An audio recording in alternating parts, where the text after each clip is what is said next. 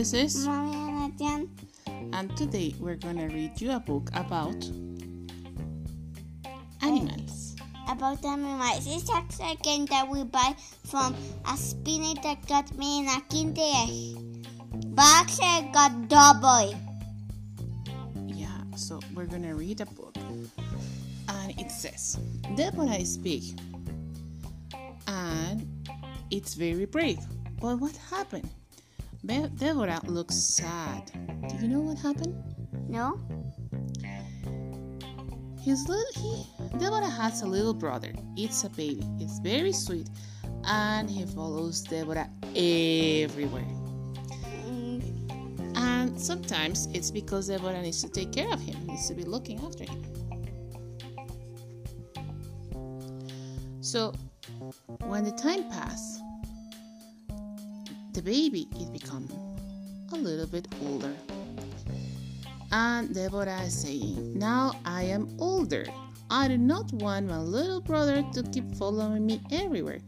He can do it on his own. Deborah is a zebra, by the way. Deborah walks on through the jungle and wants to go and take a break. But it cannot hide behind a huge sculpture forever, so he's thinking about what can he do to take a break. Puck, that it's a very nice parrot, says that he always has a good ideas. And right now he's getting a good idea on how to help Deborah take a break. Playing. It's always a good idea. So maybe you can play hide and seek. What about that? That's a game that I played. Yeah, exactly.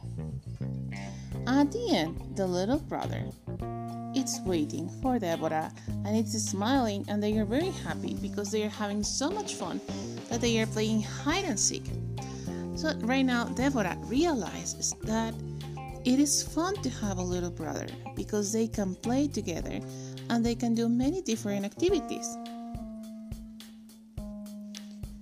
So it is fun. You just need to learn to express what you're feeling. You need to tell them, you know what? I need some time.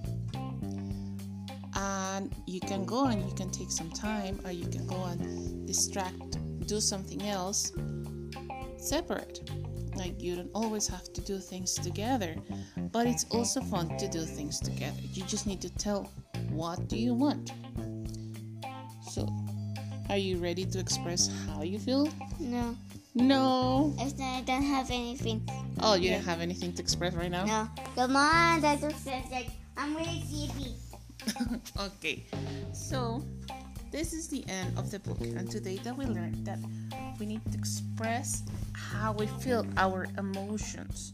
That if we're feeling frustrated, if we're feeling sad, if we're feeling that we need to take a break, If we have a lot of energy, if we have a lot of energy and we want to play, we need to say it so the other person can understand how we are feeling.